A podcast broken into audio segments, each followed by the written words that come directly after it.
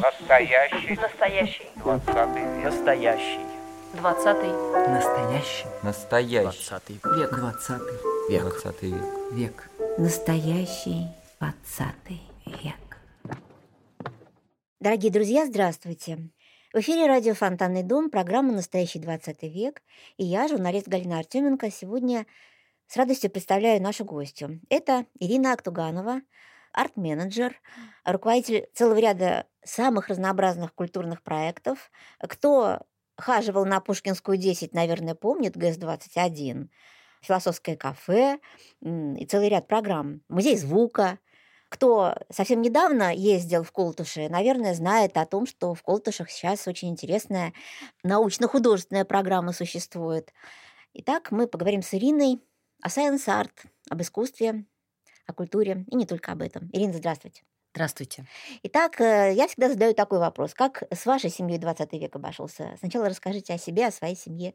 Ну, как-то достаточно типично. Мои предки, да, дедушка и бабушка, я вот как бы отсюда э, заход сделаю, они прожили, особенно бабушка, она родилась в 901 году, а умерла в 94 по-моему. То есть целый век. прожила, да, вот весь вот этот век, поэтому она пережила все. А родилась она на Украине, под Киевом, в Каневе. И там она вот э, все вот эти вот и Махно, и Петлюра, и белые, и красные, и зеленые, вот эти вот бесконечные, значит, перетрубации, предреволюционные революции, и гражданская война, и дальше вот все, все, все по списку, значит, все это она пережила. Вот. А дедушка, он, собственно, тот человек, который в том числе, значит, делал революцию э, в России. Начал он, правда, с революции в Венгрии. Э, В 14 году он попал а хочу важно заметить, что они оба были евреи. То есть и бабушка, и дедушка, они жили в черте оседлости. Бабушка в Каневе, дедушка э, в Житомире, такой под Житомиром местечко, местечко Троянов. Вот. И в 14 году он э, попал, собственно, ну, сам пошел в армию, рекрутировался мировую, в да? Первую мировую, да, потому что был из очень бедной семьи, там было 9 детей, и толком, значит, он был неграмотный, и заработать толком не мог. Ну, короче, пошел рекрутом в армию. Социальный лифт у него такой Такой был. лифт у него был, да. И вот попав на фронт Первой мировой, где-то в Австро-Венгрии он попал в плен довольно быстро. Вот, и поработал, ну, их, а их военнопленных отправляли работать на местные заводы. Вот, и, собственно, там он и познакомился с большевиками собственно, на заводе, э, в плену, Венгрии. в плену в Венгрии, да, с другими военнопленными. Э, Ну, тогда же много большевики, много агитировали в частях э, на Первой мировой, собственно, раз- разл- разлагали армию Изнутри. изнутри, И да. даже в плену. Да, и он, значит, там познакомился с большевиками, очень понравились идеи. Вот, и он стал тогда, в общем-то, активным большевиком. Он занимался тем, что он организовывал подпольные типографии. Там его периодически сажали, там же в Венгрии. Потом он бежал. Ну, то есть у него была бурная история вот этой организации жизнь такая. Венгерской революции, да, вот где-то с 14 по 19 год. То есть он сотрудничал с Балакуном, он, значит, организовывал ячейки, вот эти подпольные боль- большевистские в Венгрии. Вот. И, видимо, когда там просто какая-то темная история в его биографии, там есть какие-то пятна. Вот. Но в результате, э, когда эта республика венгерская, она потерпела крах, по-моему, в 19 году, он оказался в Советском Союзе вместе значит, со своими соратниками, как-то они переходили сложно границу, Но еще это в большевистскую Россию. большевистскую Россию, да, и дальше, собственно, он остался на Украине, вернулся на Украину, и там у него, вот я просто видела его э, в его деле, который, значит, хранилось в НКВД, ну, как он же будет там репрессирован, естественно, как все, вот, там, значит, вот эта последовательная биография, то есть вот с 19 по 22 год он был комбригом, вот, то есть он... На фронтах На гражданской. фронтах гражданской войны, ну, то есть прямо вот комбриг – это большая такая должность, в общем, военная. Вот. А потом, А собственно... бабушку-то он где нашел? Бабушку он нашел уже в 24 году э, в Киеве, они, видимо, познакомились. Бабушка училась в университете на медика, на медичку. И как-то вот где-то они там встретились, познакомились и, значит, там вскоре поженились. Вот. Но он к тому времени уже, поскольку он был такой знатный большевик, то у него дальше он был номен- номенклатурный работник. То есть дальше Мгм. он постоянно что-нибудь возглавлял всю свою жизнь. То он возглавлял какой-то там район, ну, по партийной линии в Киеве, потом, значит, он, видимо, тогда они с бабушкой и поженились, потом он, значит, долго возглавлял в Крыму, он был первым секретарем обкома Керчи, потом был каким-то там начальником в Симферополе, потом, значит, в Курске, в Воронеже, потом опять вернулся в Крым. И таким образом образом он постепенно добрался до Томска. Он был первым секретарем, в 1937 году он был назначен первым секретарем обкома Томска. И тут, значит, он почувствовал, что... То есть почувствовал. У него остались товарищи в Москве, значит, в этих Высоких кабинетах? высоких кабинетах, да, которые его предупреждали о готовящихся чистках. Именно я думаю, что с этим связано его вот это вот такое движение с запада на восток по стране. Вот, и когда как раз в 1937 году он только стал секретарем обкома в Томске, и тут пришла эта бумага, ну, то есть должна была прийти бумага о начале большого террора, и он тут же начал проситься перевести его на другую работу. Вот. И, в общем, в конце концов он этого добился, его перевели куда-то там каким-то профсоюзным деятелем, потом он тихо как-то перебрался в Новосибирск и устроился секретарь, э, преподавателем марксизма-ленинизма на кафедру марксизма-ленинизма э, в Институте инженерно-железнодорожного транспорта. Ну, то есть вот таким образом спрятался как бы. Вот. Но я как бы не обольщаюсь, конечно, насчет него. То есть, поскольку он все время был крупным начальником, наверняка он в разных тройках состоял, и наверняка, значит, какие-то бумаги подписывал. Вот, и то, что он в 1937 году решил вот так вот постепенно, значит, уйти в тень, я думаю, что не потому, что его там, он не хотел там участвовать в большом терроре, он просто боялся, скорее всего, за себя, естественно. Мгм. Вот. То есть другая, другая версия капитана Волконогова. Ну Да, да. то есть он просто попытался спрятаться. Он просто спрятался. Это довольно э, типичная ситуация, потому что, скажем, у моего отца отец э, в 1934 году закончил э, какой-то высшие партийные курсы в Москве, вот, был направлен на работу в Уфу, и как-то он так быстро сориентировался, собрал семью буквально там в течение месяца и перевез в деревню в Башкирии, деревню Инаул. И дальше там вот тихо проработал всю жизнь. Все, кто с ним выпустились в тот год с этих высших партийных курсов, они там в в 37-м, 38-м их никого не осталось. Мгм. Вот. То есть это все-таки, видимо, такая была... Я много таких историй знаю от своих там коллег, которые, когда начинаем вспоминать там что-то говорить про родственников, то есть люди из Москвы уезжали в Самару, например, прямо целыми семьями для того, чтобы э, Каким-то избежать... образом репре- скрыться. Да, ну, Ну вот да, Лидия да. Чайковская же тоже описывает, что здесь ее НКВД преследовала, а когда она выехала в Москву, все затихло. То есть это такая была история, что можно было убежать и скрыться. Ну да, это же не государственный какой-то розыск, это, это против тебя вот где-то конкретно, вот здесь локально, мгм. выполняет какой-то план, там, намечают каких-то А в другом людей. регионе план другой. Другой, там поэтому- ты в него не входишь в их планы, поэтому ты там Так вот он скрылся на эту кафедру, но все-таки не миновал его Не, не чаша? миновал. Причем на самом деле поздно, потому что э, он начал, война началась, он пошел в военкомат. Это в 41 году? Да, в 41 году началась война, он пошел в военкомат. э, Его, значит, поскольку он там старый номенклатурный работник, его отправили э, руководить госпиталем прифронтовым. И он там отработал как бы всю войну. Вот. А потом он вернулся опять на кафедру марксизма-ленинизма. И в 50-м году на него просто его лаборант написал донос, что он там, ну, шутки какие-то шутит. Не- не те. да.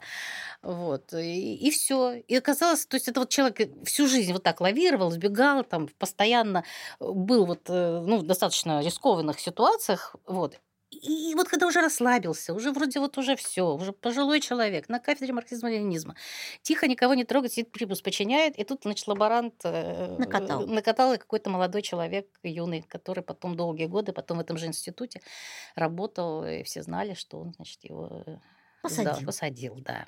Вот.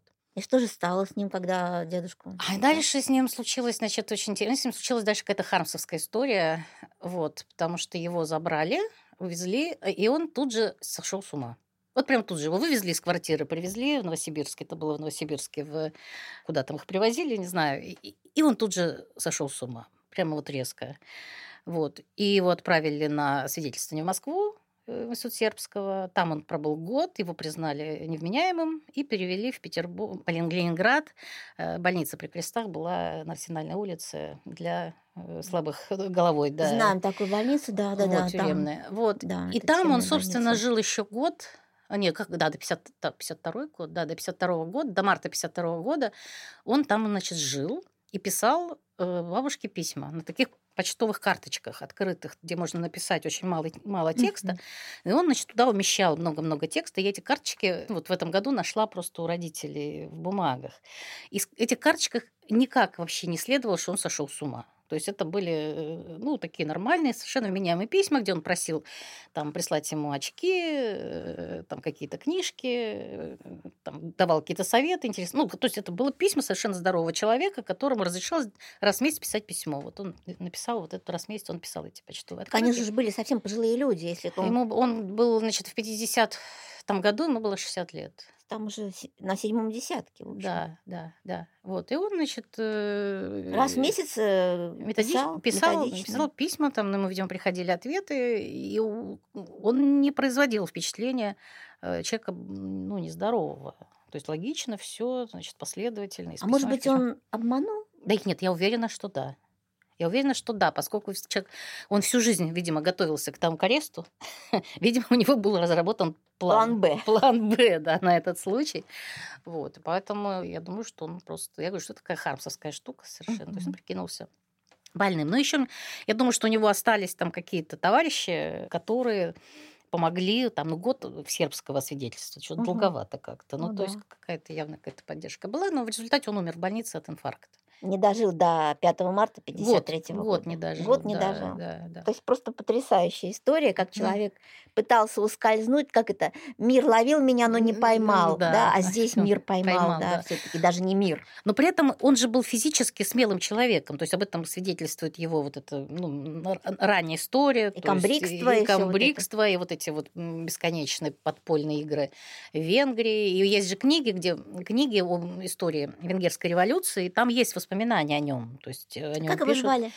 А его звали Куравский Саул Зиновьевич. Мгм. Вот. И о нем вот э, писали в этих книгах венгерские воспоминания о нем как таком, значит, человеке, который там был бесконечно смелый и очень общительный, и все мог достать, и вообще просто из-под земли все что угодно. Надо типографию, он тебе типографию найдет. Вот, и, в общем, всячески, значит, Мгм. помогал. Такой талант загубился. Да, не, он был хороший организатор. Он, кстати же, в 26 году, э, когда 24-26 год он был в Керчи, это как раз было время, когда в Керчи делали еврейскую республику автономную. Ну, знаете, да, эту историю Мгм, про мгм. еврейскую попытку построить еврейскую республику в Крыму. Э, Мгм. Там землячка этим делом возглавляла землячка, большевичка. Вот. И он как раз участвовал тоже, значит, вот в этих процессах налаживания а, еврейских колхозов э, на крымской территории, вот в Керчи, и потом, еще когда в Симферополе он возглавлял там МТС. Вот. Ну, то есть, ну, как бы поучаствовал. Там и гражданская война, там и подпольная работа, и строительство еврейской республики, и все. Ну, в общем, короче. С другой стороны, я думаю, ну вот, типа, за что боролся? Да, это, конечно, на э, хармсовская история и трагичная она вот по-хармсовски вообще действительно. И за что боролся, чтобы потом бежать. Да. Бежать, скрыться, и потом вот это сумасшествие, было ли не было, и потом вот эти... Вообще не думайте как-то это описать, и вот сделать, может, выставку какую-то, или там вот этих вот книжечек, вот этих открытых писем. Вообще это, знаешь, конечно, интересно, что я же вообще им не интересовалась. Дедушка его в моей жизни не было, поскольку он в Ну 50 да, году его да. не стало. В моей жизни была бабушка, которая, с которой я выросла, и которая умерла уже, когда я была там 30-летним человеком. Вот. А его не было, и поэтому он, я, меня- он меня вообще не интересовал в принципе. И вдруг. И- а тут, слушай, ну тут, тут вдруг я поехала, естественно, искать документы своих еврейских родственников, потому что э, решила, что надо Найти. вос- найти, да, восстановить свое, так значит, генеалогическое древо. И вот э, погрузилась. Оказалось, от него осталось много свидетельств, много бумаг всяких. Этим занимались родственники, потому что у них было там с бабушкой четверо детей, и кто-то там из детей все это значит, собрали все бумаги, какие было возможно. Причем начали собирать еще 80-е годы. Вот. И я просто погрузилась в это чтение, бесконечно увлекательное. И для меня просто он как бы... Я прям в какой-то момент в него влюбилась. То есть у меня появился такой вдруг в моей жизни новый, э, никогда мне незнакомый персонаж, да, такой литературный герой. Вот. И я в него влюбилась, потому что из этих бумаг, воспоминаний такой складывается образ, ну, такого человека веселого, компанейского, балагура. Его, например, когда он был секретарем обкома Воронежа, ему был, у него был выговор за то, что он нецелевым образом тратит партийные деньги на организацию пьянок. Так и было написано. Ну, пьяных. ну, каких-то там, ну, что-то выпивали. Сейчас бы написали корпоративов, да. Да, а тогда, значит, не, не, пьянок там прям было сказано. Вот, и он там пишет объяснительную, что вот приезжали товарищи оттуда, товарищи оттуда, надо всех встретить, там, ну, это все нужно. Ну да, Тим да. Укреплять, сейчас бы так Да, сказали вообще. да, Ну, да. ничего в этом такого-то зазорного нет, в принципе. На это сейчас даже бюджеты закладываются в Да, а корпорациях. ну, когда вот как-то было не принято. А что за госпиталь был во время войны? Я пыталась э, найти этот госпиталь. Ну, там был в какой-то бумаге был его номер этого госпиталя. Я пыталась через э, просто в интернете там по каким-то историческим архивам искать этот госпиталь. Там один из двух каких-то, которые нашла, видимо, это были они, где-то в районе. Ну, это даже не, он не прифронтовой, потому что это был Кировская область. Вот, то есть наоборот. Вятка в смысле? Ну, что-то Вятка. Да. Ну, тогда он же Кир, Кировым он Мгм. тогда был. Вот, где-то там вот эти были госпитали, э, ну, куда направлялись. все таки это тыл. Ну, не такой уж э, дальний. Ну, не дальний тыл, ну, ну, но все-таки тыл, да. Вот. А у него еще в этот момент, э, у него было двое, ну, моя мама и двое сыновей, которые старше. И как раз, когда началась война, младшему сын был подросток. И бабушка перестала с ним справляться. Ну, то есть война, бабушка, значит, работает, у нее еще дети, к ней приехали родственники с Украины, то есть все наши еврейские украинские родственники, а их там Убежали. просто не... У них оказалась Мгм. какая-то фантастическая реакция, ну, типа 22-го там Киев бомбили.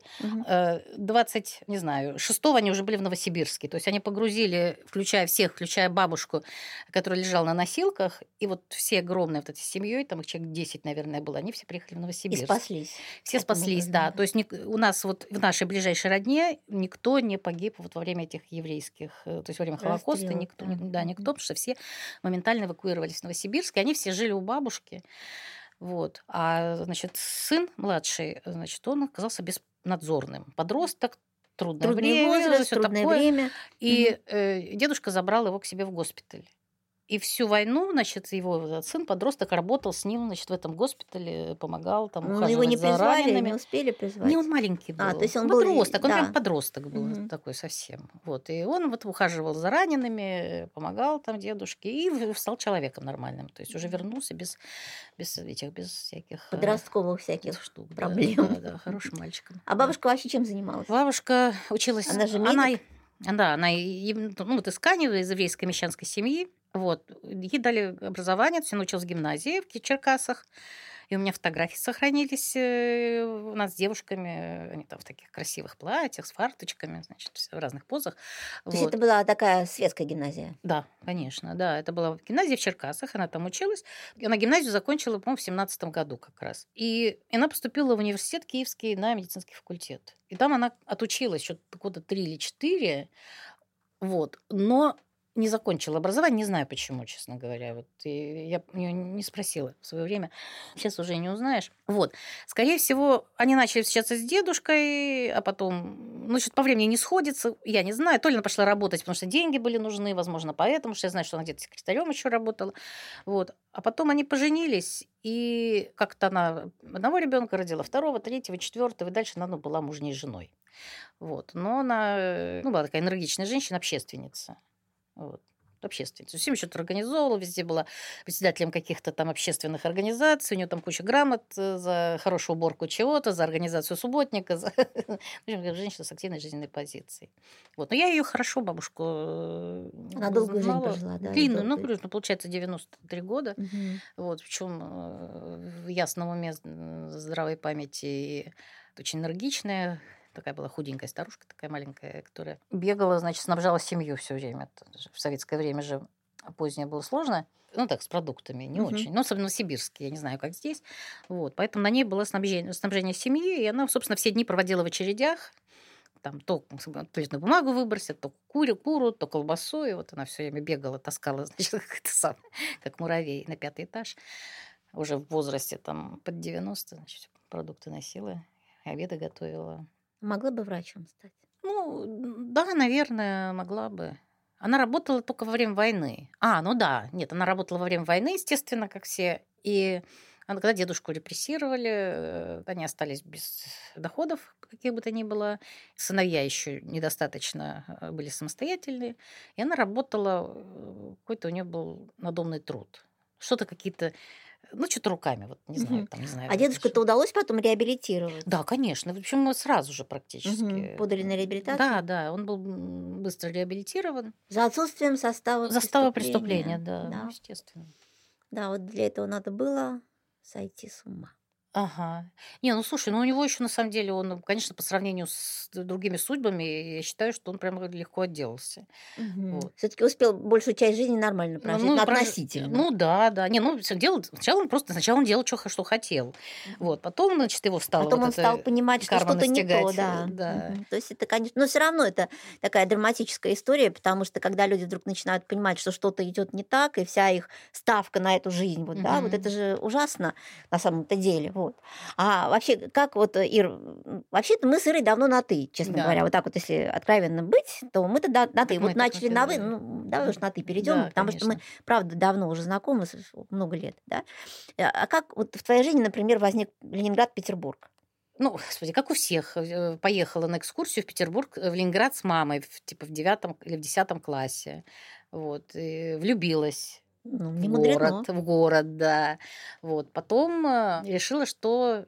А, мне папа мой значит, сказал, что если ты хочешь жить в Ленинграде, вот... А я училась в художественной школе и вообще собиралась э, стать искусствоведом. Ну, такая была у меня мечта. Он мне сказал, что вот Академия художеств. Значит, мне папа принес какие-то бумажки, вот можно поступать в Академию художеств. Вот. Ну, и я, значит, стала готовиться поступать в Академию художеств. Ну, и все, дальше поступила, и, И всё. и все, с тех пор, да, с тех, с тех пор я здесь. Вот. Но в том числе, как бы интересная вещь, что я же ничего не знала про... Никто не знал, где дедушка похоронен. На самом деле, то, что он умер вот в этой больнице в Арсеналке. об этом узнали уже в конце 80-х.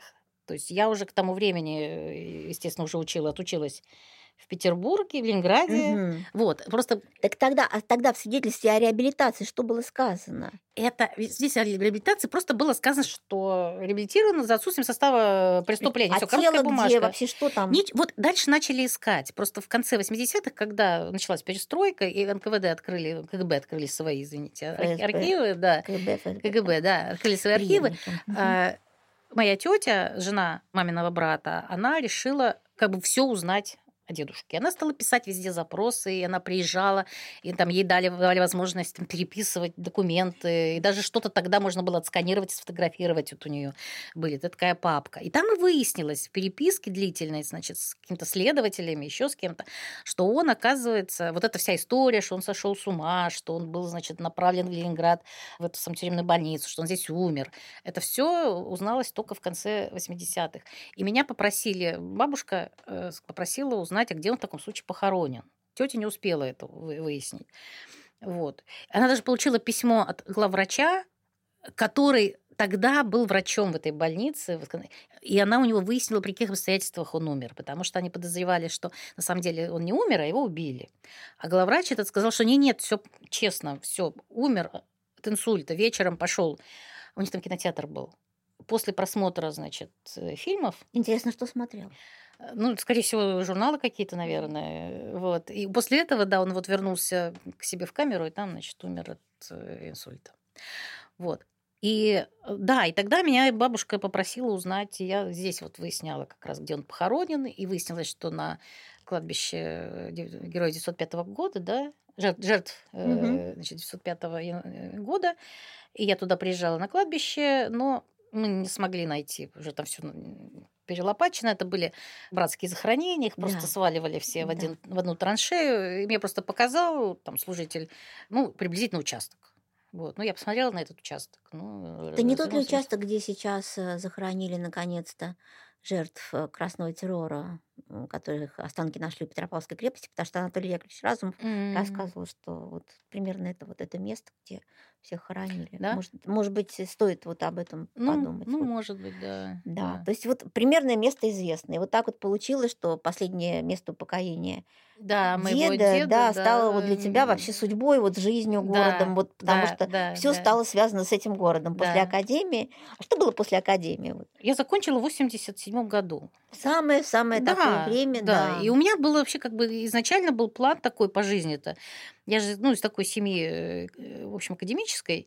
Э, И у меня как бы была такая картина, что я буду работать в музее, вот, я защ- закончу одну диссертацию, потом вторую диссертацию, буду преподавать. Ну, то есть у меня такая рисовалась нормальная такая музейно-академическая, значит, карьера.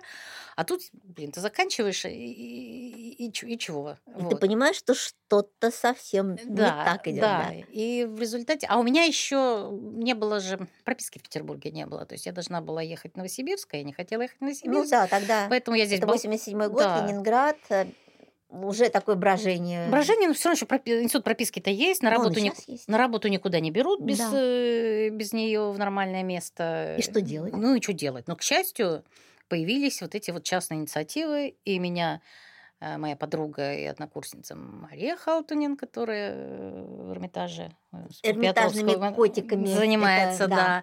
Она Мария меня Халтунин, да. как бы посодействовала, и меня взяли в галерею 1010 на Пушкинской 10, которая была основана Рыбаковым и Ковальским, а директором угу. это была Лариса Улитина.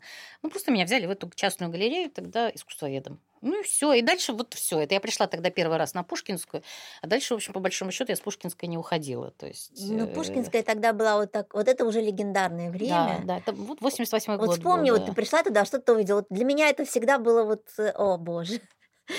Как это, этот сквот? Сквот, да, да, это был сквот такой я даже, ну там уже густо было, там было все. Прям это был такой космос полный. Там же тогда и ночлежка была. Да, да, да я помню. И во дворе да. бездомных кормили, там да. была полевая кухня. А воду мы набирали, когда воды не было, там краник такой вот. Э, краники торчали да, из, подвала, из подвала. И да, вот откручиваешь, да, набираешь да, воду. Да. да, было это. Да. Потому что мы в ночлежке тогда тоже, как, как бы сейчас сказали, волонтерили, угу. а тогда просто приходили, писали про это. Угу. Да. Во дворе можно было встретить потом и Наташу Пивоварову, да, там, Калибри, нет, там, да, там все были все. были. Потом вот эти вот праздники двора, которые угу. бывали каждый каждое, каждое лето. И народ просто все время тусил во дворе, потому что постепенно исчезало тепло, и было не очень уютно в этих самых помещениях, и все, значит, э, были во дворе. Плюс у нас же было много э, людей, выходцев с Кавказа, там Бабилы, потом грузины были Ламсянидзе, Шаламберидзе, они очень мерзли. Э, в Питере же холодно, в основном, если не топят вот в этих вот всех старых домах, и поэтому они ловили там редкие лучи солнца, ну, вот так вот, либо стояли на фазате, вот так вот, как прижавшись э, к стене, к как стене. у Петропавловки, да.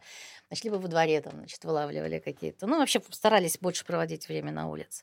Вот, не, я, конечно, для меня это был просто что-то такое совершенно небывалое, потому что в Новосибирске э, там вот это как бы, ну, такая неформальная, что ли, неофициальная жизнь э, артистическая, она очень маленькая, то есть это очень тонкая прослойка, я э, с ней никогда не сталкивалась, да, ну, в Новосибирске. Вот. А здесь э, я вот попала в такую альтернативную реальность, вот, про которую я, честно говоря, просто ничего не знала до этого. И, конечно, это было, было ну, интересно, очень соблазнительно. Ну, и, да. Это было так прекрасно, я помню, когда я первый раз оказалась в ГЭС-21. Вообще, вот у меня, например, очень интересная история. Дело в том, что ГЭС-21 это вот была моя поздняя молодость и ранняя юность моего сына а, старшего. А, да, это да. вообще так удивительно, вот в этом прелесть э, юного материнства, потому что когда я еще была совсем молодой женщиной, мой сын уже был тоже уже молодым человеком, и вот я там же, и он. То есть да, вот и это... я, это, я его помню Да, это хорошо, была да. прекрасная история.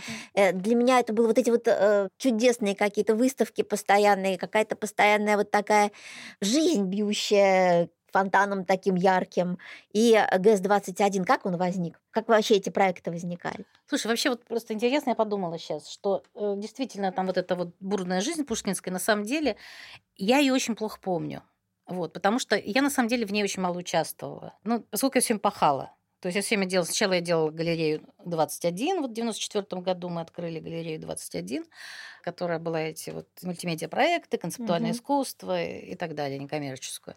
Вот. Потом у нас был киберфемен-клуб, потом вот этот ГЭС-21. Я все время пахала, поэтому на самом деле... Пахала я как бы... на своей делянке и все в целом не могла осознать. Я не то, что не да? осознать, я просто, ну, я вижу... А, что-то делают. Ну, нет, что-то делают. Нет, нет, тех, кто что-то делал, я, естественно, знала. Мы с ними постоянно делали перекрестные проекты, общались там и так далее.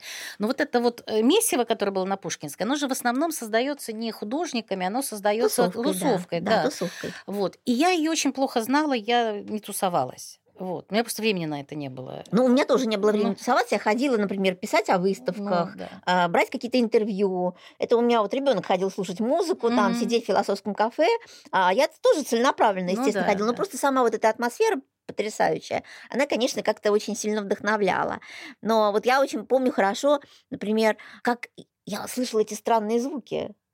Какие? Из газа? вас, да, из ГЭСа, А. да. Вот, вот теперь бы мне хотелось подойти вот к этому главному, с чего вот я начинала, когда вот это новое искусство, когда соединяется звук, э, цвет, свет, э, мультимедиа. Вот как это начало возникать вообще на Пушкинской? Началось-то вот с галереи 21, мне кажется. Вот, галерея 21, потому что мы решили там показывать новое искусство. Вот. Ну а что такое? Ну, это различные медиа. То есть у нас было, ну, во-первых, новое было, новое нарождающееся медиа было это интернет и компьютерные всякие, значит, технологии. Но это Ну, было очень- все удивительно очень, тогда. Да, он очень примитивный, конечно, но Теперь тем- нам теперь, да, кажется. теперь нам кажется. Нет, они тогда тоже мы понимали, что они примитивные. Ну просто э, то, что можно было делать продакшн при помощи компьютера, это было, мы понимали, что это примитивно, но мы верили в этот медиум, что он когда-нибудь станет не, при- не примитивным. Вот. Потом звук в разных видах. И, и, собственно, видео, да, мы стали показывать, у нас были программы видеоарта и с разных фестивалей, и какие-то местные художники тоже что-то начали делать, перформансы. Ну, то есть все те формы, которые не имеют отношения к станковому искусству, то есть не живопись, не графика. Но фотографии, скажем, мы делали хорошие выставки фотографий, делали. Ну, то есть была задача показать вот раз- другие э, жанры искусства, не достаточно типичные для Петербурга, потому что Петербург все-таки в плане э, визуальной культуры, он очень консервативен. Вот. И, э, собственно, эта галерея работала. А дальше все уже вытекало из, э, вот из этой самой галереи 21, потому что, скажем, у нас регулярно были звуковые перформансы, которые делали ну, Судник в первую очередь, СГА, да, потом Шламберицы делал звуковые перформансы. Вот, потом новые композиторы тогда, значит, тоже, Мгм, тоже у нас что-то делали. Потом, значит, был видеоарт, были какие-то. И потом просто вот из этого, из всего стали появляться вот какие-то направления. Скажем, у нас была группа мужчин, которых интересовал звук. Да? Это вот мой муж Сергей Бусов, э, э, Судник Николай, там, Лебедев Фронтов. И вот они как бы эту свою линию держали, и потом, благодаря им, собственно, ГЭС и по- и появился. То есть это как такое следствие из галереи 21. Вот он- Галерея экспериментального звука. да, но потом называлась была галерея 21, а потом стала галерея экспериментального звука 21. Мгм. Вот, то есть э, это и отчетливо они и хотели показать эту преемственность, что это выросло из галереи 21. А, цифра 21 это просто квартира. так это номер понимаешь, да. квартиры, да. который был на фасаде Пушкинской, вот со стороны улицы Пушкинской. Я туда на днях не- недавно зашла, был открыт подъезд, и я, потому что у меня ностальгически так я туда поднялась. Это, это такой билетаж получается. Да. Я, значит, поднимаюсь, и на месте нашей квартиры лифт. Вот так. Да. То есть даже квартира не осталась, просто лифт.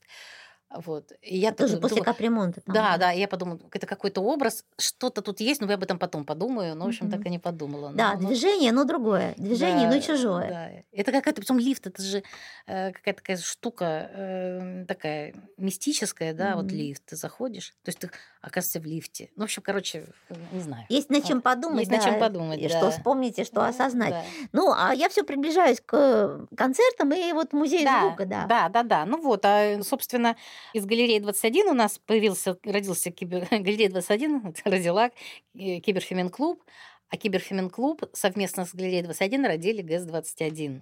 Вот, просто у нас была команда же все время, то есть вот был там Дима Пеликин, Алла Митрофанова, там я, Сергей Бусов, Судник и так далее.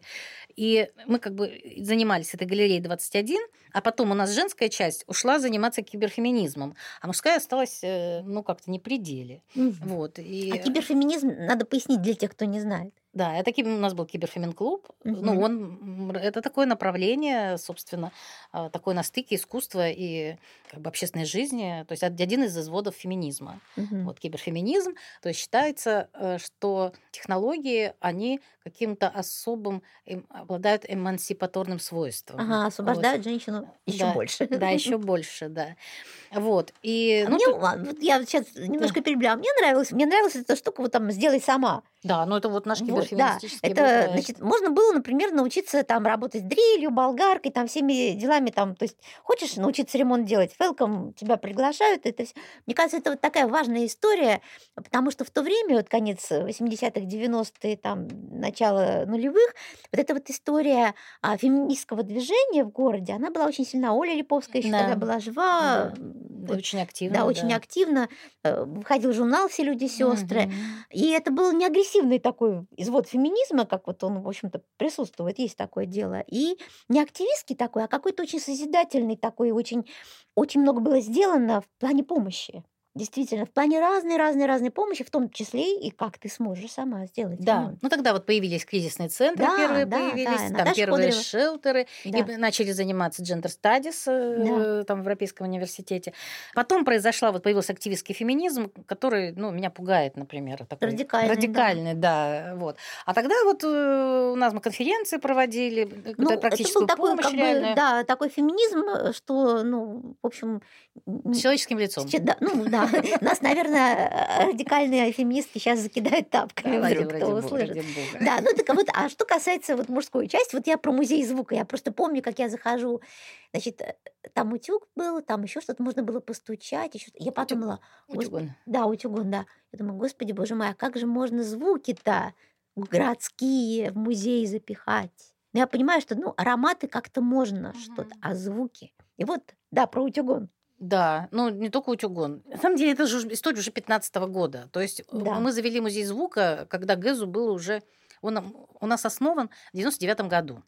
Вот, то есть ему было уже 16 лет, и тогда мы решили сделать музей. То есть это какая логическая история. То есть галерея экспериментального звука – это экспериментальная площадка была. То есть там собирались музыканты, э, ну, условно говоря, неформатные. То есть в основном это был нойс. Поначалу индастриал, нойс, э, там какой-то электронный музыка и так далее. И все это они могли делать там что угодно.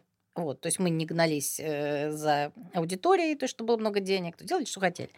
Вот. А потом как-то уже к 2015 году ну, мы чувствуем, что мы уже заматерели, да, и на самом деле то, что было сначала раньше экспериментальным, оно уже перестало быть экспериментальным, стало общим местом. Вот. И я тогда что-то приехала с какого-то проекта большого московского, а делала этот самый экспозицию Политехнического музея. Да, музее, да. разогналась. Когда делаешь большой проект, ты так разгоняешься А и, и не это можешь остановиться. Россия Россия сама? делает сама. Россия делает сама. Это без- был такой очень мощный проект. Да. Да. И я так уже разогналась, что не- не могла остановиться. Я прям прилетаю в это самое. И говорю, так, все, все, значит, делаем из ГЭЗа музей. Они такие, зачем? Я говорю, ну как, все уже, как бы все это уже старье, все надо музифицироваться. Вот, мы будем музифицироваться. И, в общем, в результате сделали музей. На этой почве кто-то обиделся, все между собой поругались. Потом, ну, перегруппировались, но теперь есть музей звука, то есть в нем экспозиция, в которую ходят люди, там сидит смотритель, э, принимает людей, экскурсовод. Но при этом все равно ГЭС-21 сохранился, то есть площадка концертная, она осталась, и он работает э, с- тоже с какими-то экспериментальными форматами, но уже э, настоящего времени, новыми, новыми экспериментальными форматами. утюгон все-таки хочу. Да, но вот экспозиция, когда мы решили делать экспозицию, мы решили делать, э, на самом деле, музей экспериментального звука.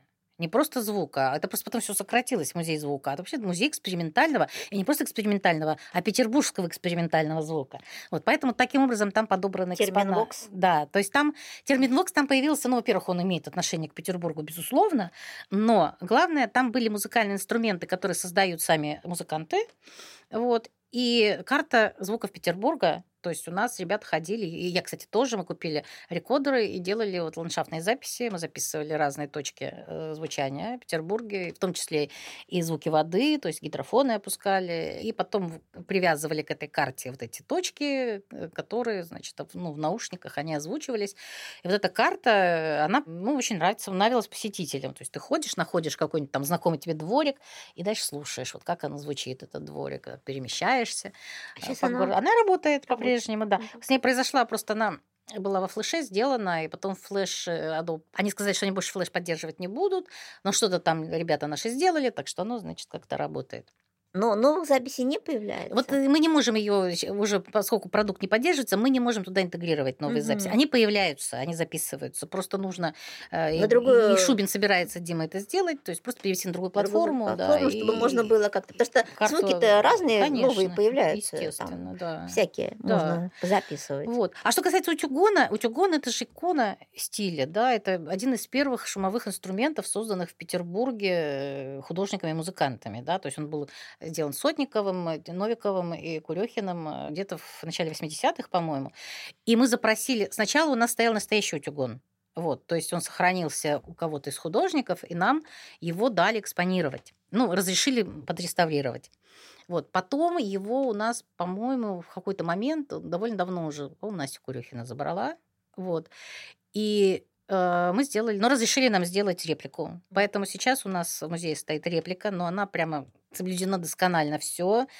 Там и столики, и ножики, и утюги, и проволочки. То есть это прямо такой настоящий утюгон, на котором мы иногда даем концерты. То есть у нас бывают такие ситуации, как такие праздничные, когда этот э, утюгон достается, ставится на сцену и, значит, исполняется. звучит. И звучит, да, исполняется произведение. И играют на нем, кстати, одно из выступлений было, там, скажем, играли, ну, такие котельников, как человек, который присутствовал при рождении утюгона, он знает, как им пользоваться, так сказать, такой хранитель традиции. Вот, он, значит, играл у нас на утюгоне. А современные музыканты просят поиграть? Слушай, ну просто музыканты, я, да, м, он как-то используется в современных проектах. Я просто сейчас не очень слежу, поскольку сейчас арт-директором музея звука является Дима Шубин вот с 15 Мгм. года. Вот. И прям прекрасно у него все происходит. Отличная концертная программа, и музей. И я что-то последние несколько лет мало наблюдаю. Но, тем не менее, происходит. да, старт, э, в общем, твоя заслуга. в общем, Да, да, нет, нет, так нет, но я как бы присутствую, я все равно остаюсь человеком, в том числе ответственным за эту площадку. Мгм.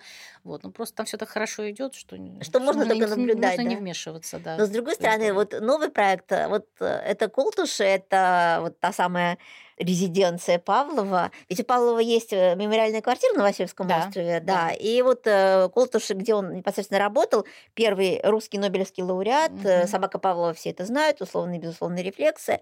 И вот когда этот проект стартовал, он уже не так давно, каким образом удается соединить вот в Колтушах науку, которой продолжают там заниматься люди, и вот э, арт-пространство и работу художников. Что это за проект? А На самом деле это чудо чудное, потому что очень плохо наука с искусством соединяется на уровне э, личных контактов, то есть людей. Вот. И э, это, ну, я считаю, что мне просто повезло. То есть это какое-то чудесное стечение обстоятельств. То есть не спор физиков и лириков, а полное взаимопонимание. Ну, э, оно, конечно, полным быть не может, но оно постепенно ну, движется в сторону взаимопонимания. С 17 года где-то это все началось, и вот э, только благодаря тому, что удалось найти сторонника и любителя искусств в лице тогдашнего директора института вот в 17 году, когда мы пришли с предложением переделать музей, ну, то есть идея была в чем? Что там был музей академика Павлова в Колтушах, в здании старой лаборатории. Такое небольшое пространство на втором этаже в состоянии, ну, в котором музей сейчас неприлично находиться просто. Ну, такая, ну, его апартаменты. Вот он там жил, там стоял его велосипед. Там куча предметов таких оригинальных. Там, на самом деле, вся обстановка, она его. Ну, там диван, велосипед, картина, сервиз, да, какая-то собачка там игрушечная, копия медали. Но это все в таком состоянии, Даже, нет, да. даже не сказала. Наоборот. Это какая-то не музейная совершенно история. Э, Это просто место, где жил Павлов, и его очень любят сотрудники института, и они его используют. То есть они там собираются, пьют чай.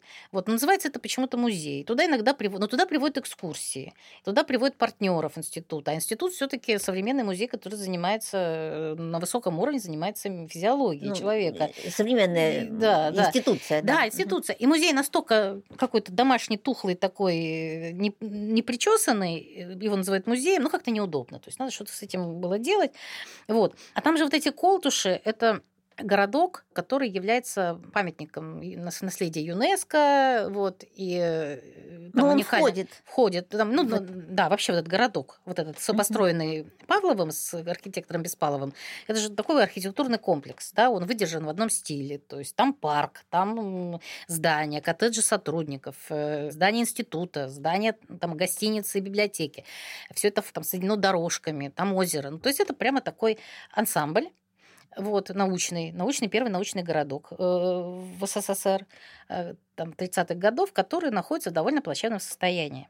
И идея была в том, что надо что-то с этим делать, потому что в любой другой стране там, человека такого уровня, место, где сохранился такой ансамбль, там ну, было бы все отреставрировано бы, и туристы бы там оттуда не выходили бы, и он бы очень много зарабатывал. А эта штука ничего не зарабатывает, она только потребляет, потому что все время разваливается, институт, э, это ее непрофильная актива, институт за это все платит деньги, содержит, в общем, все это очень печально. Вот, и мы стали об этом говорить с Филаретовой Людмилой Павловной, она э, такая женщина-академик, физиолог, вот, и она директором института была тогда. И она нашли полное взаимопонимание и сказали, давайте мы будем как бы, эти колтуши развивать. Вот что сможем. Вот у нас нет никаких супервозможностей, никаких э, источников дохода, ну вот потихонечку, мелкими шажками. Вот. И я говорю, давайте, я поскольку санитаром занимаюсь, э, я говорю, вот давайте начнем с того, что мы сюда художников запустим. Пусть они с лабораториями института сотрудничают, делают там объекты сайенс-арта, тем более, что в России этого нигде не было. То есть систематического сотрудничества художников и ученых на базе лабораторий их нет, потому что э, очень трудно организовать, институты к себе не пускают. А Людмила Павловна пустила. Вот. И еще простимулировала коллектив. То есть сказала, что вот руководство поддерживает, давайте лаборатории, открывайтесь, э, значит, будете сотрудничать с художниками. Ну, собственно, вот это все началось, и в результате вот мы сделали проект «Новая антропология». Это результат действительно такого годового совместного творчества ученых из лаборатории и художников. Потом на следующий год мы переделали сделали нормальную экспозицию «Школа Павлова» на втором этаже, вот эту мемориальную квартиру, значит, мы переделали большую экспозицию. Вот, а потом еще лаборатория технологического искусства. Открыли такую платформу для сотрудничества ученых-художников, для стажировок художников, которые хотят заниматься научным искусством, для проведения интенсивов. Э, перевезли арт художников из Екатеринбурга, куда бегут собаки, такие звезды угу, наши. Да, куда бегут собаки. Да, это вот, э, да они теперь курируют эту платформу. Э, там. А вообще что такое сайенс арт? Вот если вот так объяснить, как это вообще? Ну, если прям совсем попросту, то на примере можно, что, скажем, когда у искусства есть различные медиумы, да, художник высказывается при помощи различных медиумов. Там живопись – это там холл, какая-то поверхность, краски, э, там кисть, цвет. То есть это является средством художественной выразительности. Mm-hmm. Вот science art – это когда технология либо научные методы являются вот таким средством выразительности, донесения содержания. Это не когда ты фотографируешь под микроскопом там какую-то красоту, значит, какой-нибудь препарат, и никогда делаешь портрет ученых, да, это не science art, это э, ну, некая э, там рефлексия по поводу науки. Вот. А science art – это когда сама технология или метод является средством художественным средством.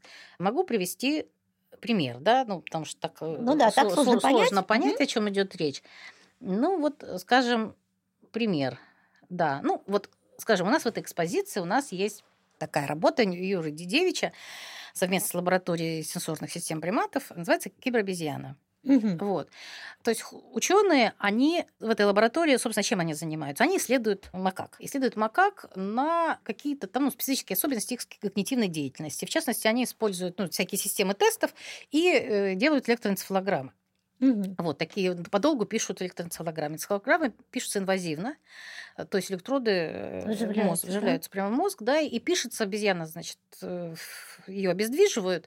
Ну как, то есть она может двигаться, она головой не может двигать. А у нее такой, как голова профессора Доля, стол такой, значит, голова на столе, все туловище под столом, она там живет своей обезьяньей жизнью, и у нее пишется там две недели электроэнцефалограммы, в это время с ней решают всякие задачи, она проходит тесты на когнитивность, кино смотрит, и вот это непрерывно, значит, пишется ее электроэнцефалограмма. Дальше ученые с этим что-то делают. Ну, то есть вот это идет там в какие-то их исследования, какие-то на, на почве. Но Юра берет эту технологию, вот, то есть данные записаны у обезьяны, вот, и а, обезьяна еще рисует там у них, значит, рисовала она по просьбе Юры, вот, потому что ему нужны были дополнительные данные по рисованию. И дальше он берет вот эту технологию, то есть этот материал, который записан обезьяны, и э, эти данными он кормит нейронную сеть мультифакторную.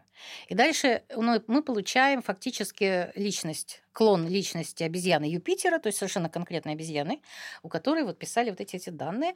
Дальше он делает такую как бы скульптуру, но вся эта скульптура состоит, то, что называется found objects, то есть голова – это маска обезьяны, которой ее фиксирует во время МРТ процедуры, ну, Мгм. такая из пластика, ну, чтобы она головой не крутила. Это получается как бы голова этой скульптуры. А ниже просто идет такой э, наборный скелет, условный очень обезьяний. И вот внутрь, там, собственно, живет эта нейронная сеть внутри этой скульптуры. У обезьяны есть датчики и глаза. И когда ты заходишь в помещение, то она на тебя реагирует, обезьяна, так, как если бы гипотетически мог бы реагировать живой Юпитер.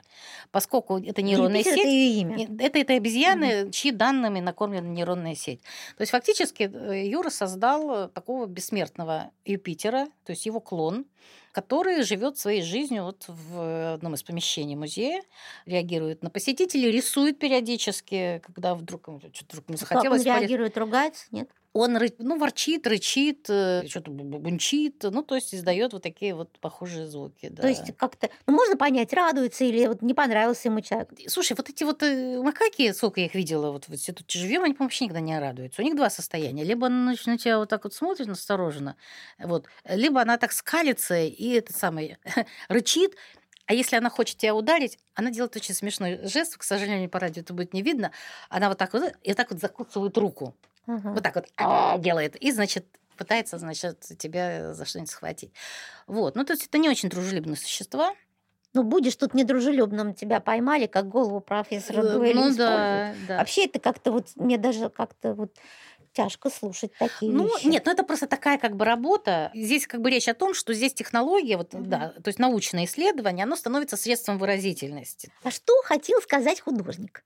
Я вот как Зощенко, а что, э, а что хотел сказать этим Юра? Ну смотри, science art там, там как? В основном science art, он что-то проблематизирует. Ну то есть есть science art, который ничего не проблематизирует. Он просто как работает как спекулятивный дизайн.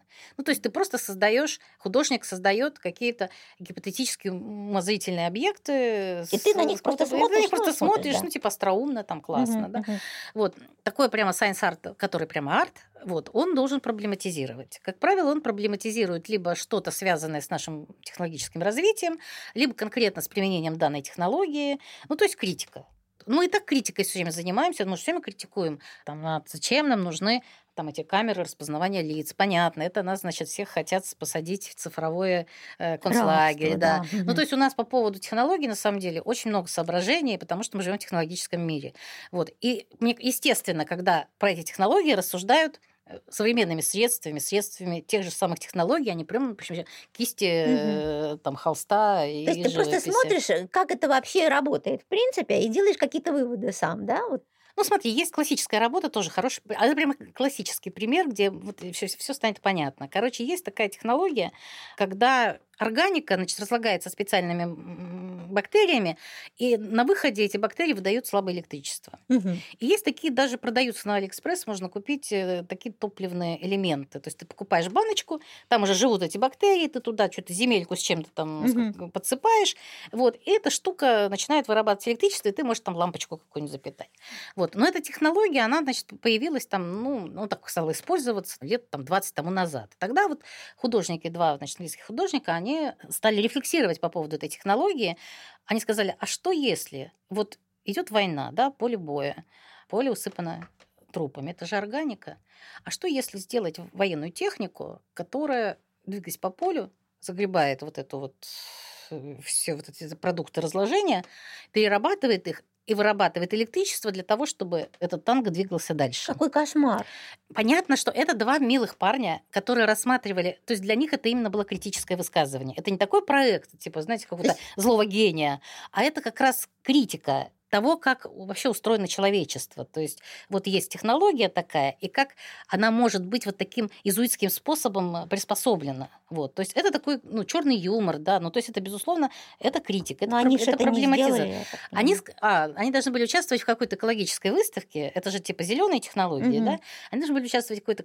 и Им сказали, вот предложите проект для нашей, значит, экологической выставки. И они... А вот это как бы история, история с, эколог- с экологией, да, то есть вот с этими экологическими выставками, Мгм, всеми. Вот этими, значит, повесткой, она выглядит достаточно лицемерно на фоне всего остального, что творит человечество.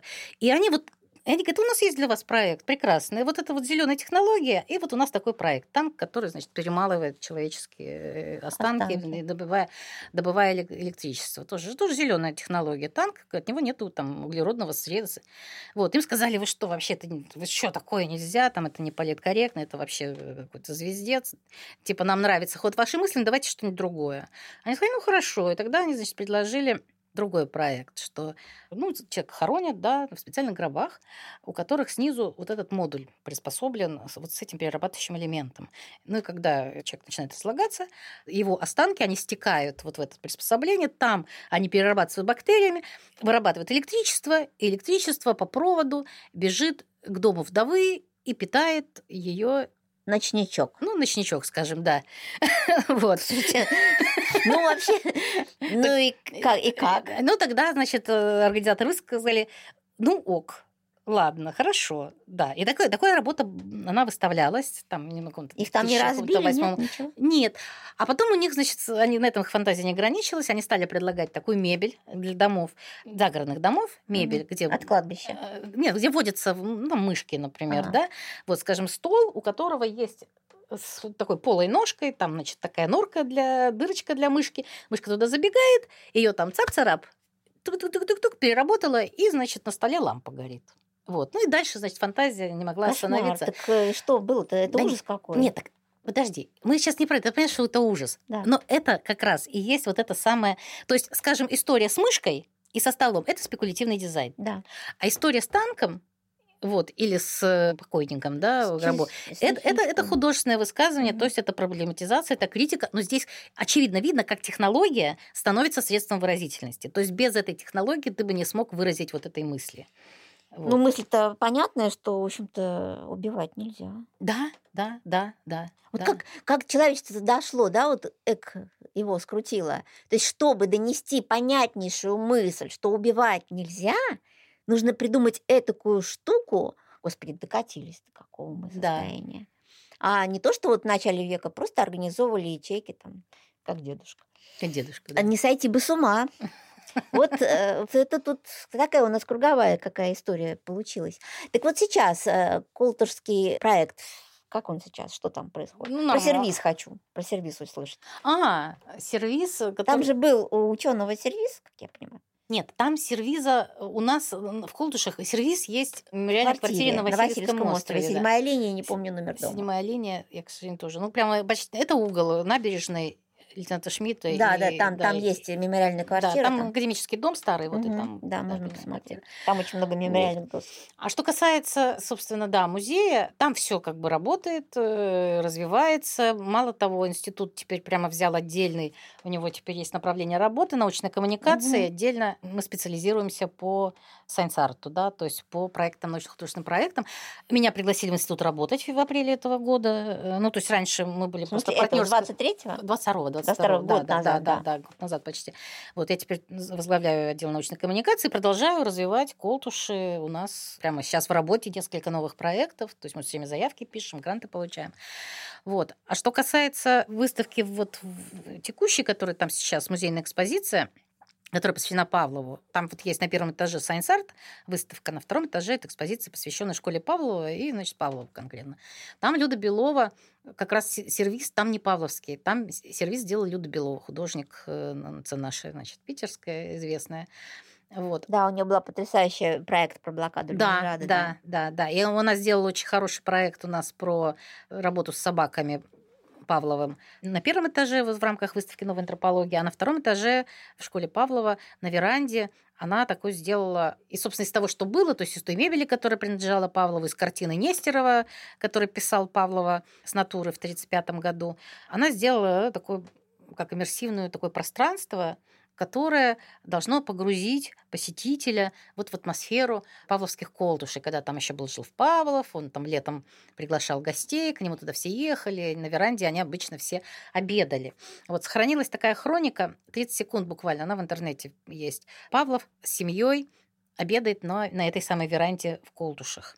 Вот такое снято с балкона на кинопленку. Она взяла эту хронику, и фактически она ее воспроизвела на веранде. То есть э, использовали стол, там скатерть, стол накрыт э, на столе стоит сервис, похожий на тот, что стоял на этом кинохронике. Но это сервис Люда сделала сама. Она поехала она же керамист по первому образованию. Она поехала в Суздаль на фабрику э, керамики, сделала сервиз.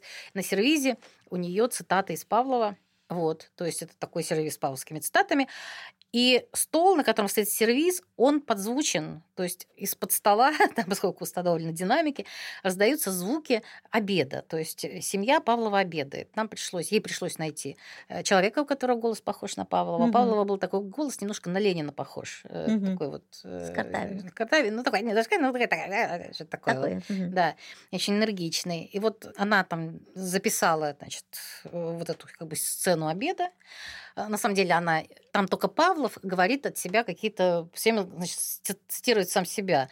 Все остальные присутствующие там, это просто ну, люди на друзья, которые обедали, Люда записывала звуки, потом она их обрабатывала, и там просто идет какой-то разговор, такой, как обычно, за обедом, но, значит, периодически возникает Но эффект Павлова. присутствия возникает, да, такой? А, да, абсолютно. То есть вот главное, что никто не ожидает. То есть люди заходят на эту веранду, и вдруг... стол накрыт, и вдруг начинаются голоса. То есть явно присутствуют люди, они э, о чем-то говорят, говорят здесь, этих людей нет. Ну, хорошая такая ситуация ею создана, Людой. Вот, поэтому приглашаю всех, очень рекомендую съездить э, в Колтуши, в музей. Он, правда, очень так скромно работает, немного. С 10 до 16 в будний день. Угу. Но, правда, по субботам теперь стала работать. Это вот я добилась. До вечера, да? До, ну, не до вечера. Ну, ну, хотя бы в субботу он работает тоже с 10 где-то до 5. Э, можно в субботу съездить. Вот, и все посмотреть, да.